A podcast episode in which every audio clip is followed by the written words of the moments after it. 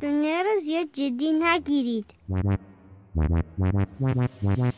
فقط کمی تا قسمتی جدیه.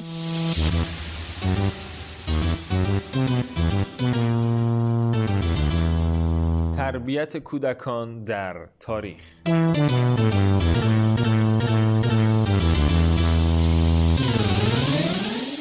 به نام خدا سلام. سال جدیدتون مبارک.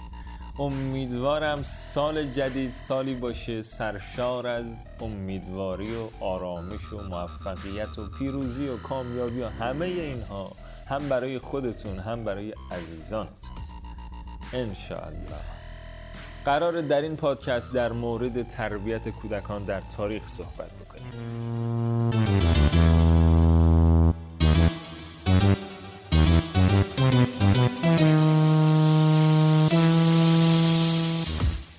تربیت کودکان در طول تاریخ معاصر خب با توجه به حرکت تاریخ تغییرات بسیار زیادی داشته که قرار در این پادکست این سیر تغییرات رو از زمانهای خیلی خیلی دور تا زمان فعلی یک بررسی کوتاهی با هم داشته باشیم. در زمانهای خیلی قدیم ها کلا دو نوع سیستم تربیتی وجود داشته. نوع اول رعیت پروری بوده و نوع دوم هم خانزاده پروری.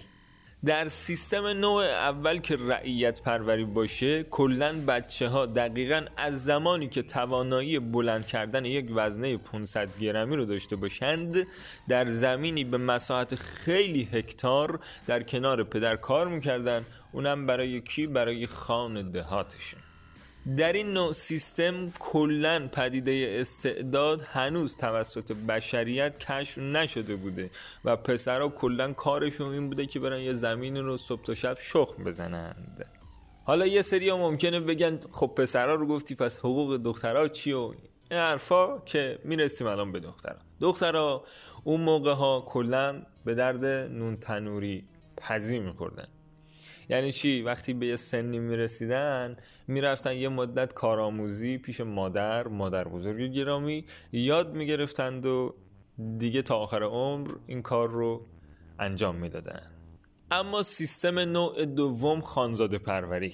در این سیستم پسرها از لحظه که حرف زدن رو یاد می‌گرفتند میفهمیدن که کلا کارشون در زندگی زورگویی و داد و بیداد کردن و نعره زدن و از اینجور کارا. در این گونه از جانداران هم دختران کلا به چه دردی میخوردن؟ به این درد میخوردن که برن زن پسر خان داد بغلی بشن که یه موقع زمین های اون طرف رو کسی به چنگ نیاره.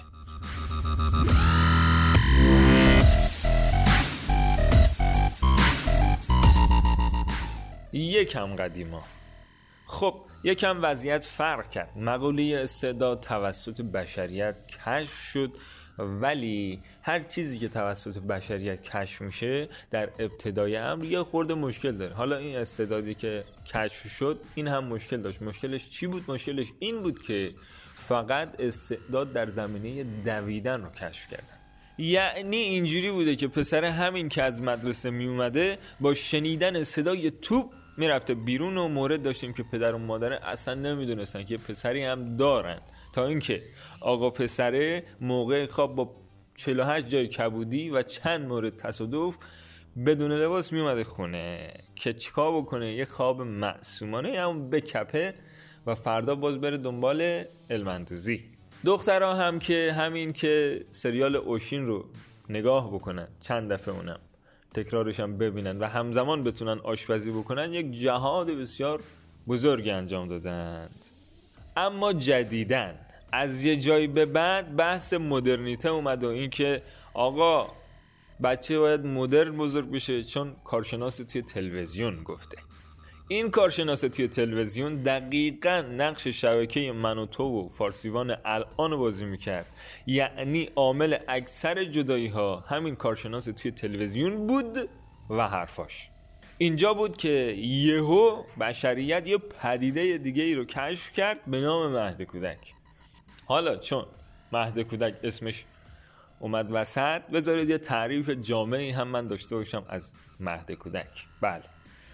مهد کودک به مکانی گفته می‌شد که بدون توجه به سن و توانایی یادگیری کودک باید مهارت صحبت کردن به پنج زبان زنده دنیا به همراه نواختن پیانو گیتار رو در کودک شما تزریق می‌کردن. یعنی بچه به جای این که در آغوش مادرش آرامش رو تجربه کنه کلا داشته کل زبان انگلیسی و فرانسه رو تو پنج سالگی لرنینگ می‌کرده. در عین حال با دست راستش پیانو می‌زده و با دست چپش گیتار.